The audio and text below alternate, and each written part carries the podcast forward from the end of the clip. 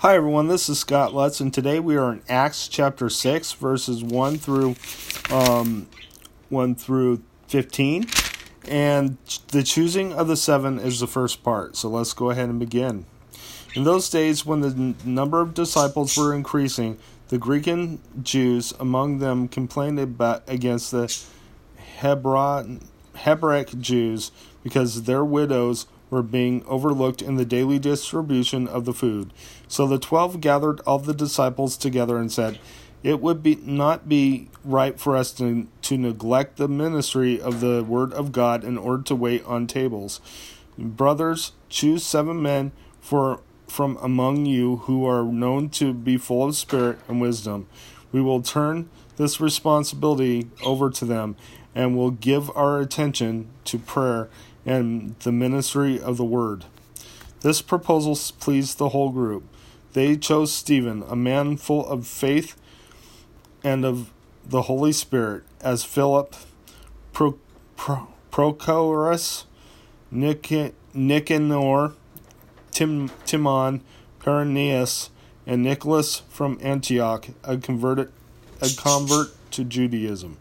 They presented these men to the apostles, who prayed and laid their hands on them. The word of, of God spread. The number of disciples in Jerusalem increased rapidly, and a large number of priests became obedient to the faith.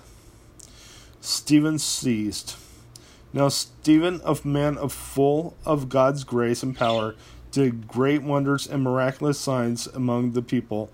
Op- opposition arose, however, from members of the synagogue of the freedmen. Also, it was called Jews of Cyrene and then in Alexandria, as well as the provinces of Cilicia and Asia. These men began to argue with Stephen, but they could not stand up against his wisdom or the spirit by whom he spoke. Then they secretly persuaded some men to say, "We have heard Stephen speak words of blasphemy against Moses and against God." So they stirred up the people and elders and the teachers of the law. They seized Stephen and brought him before the Sanhedrin.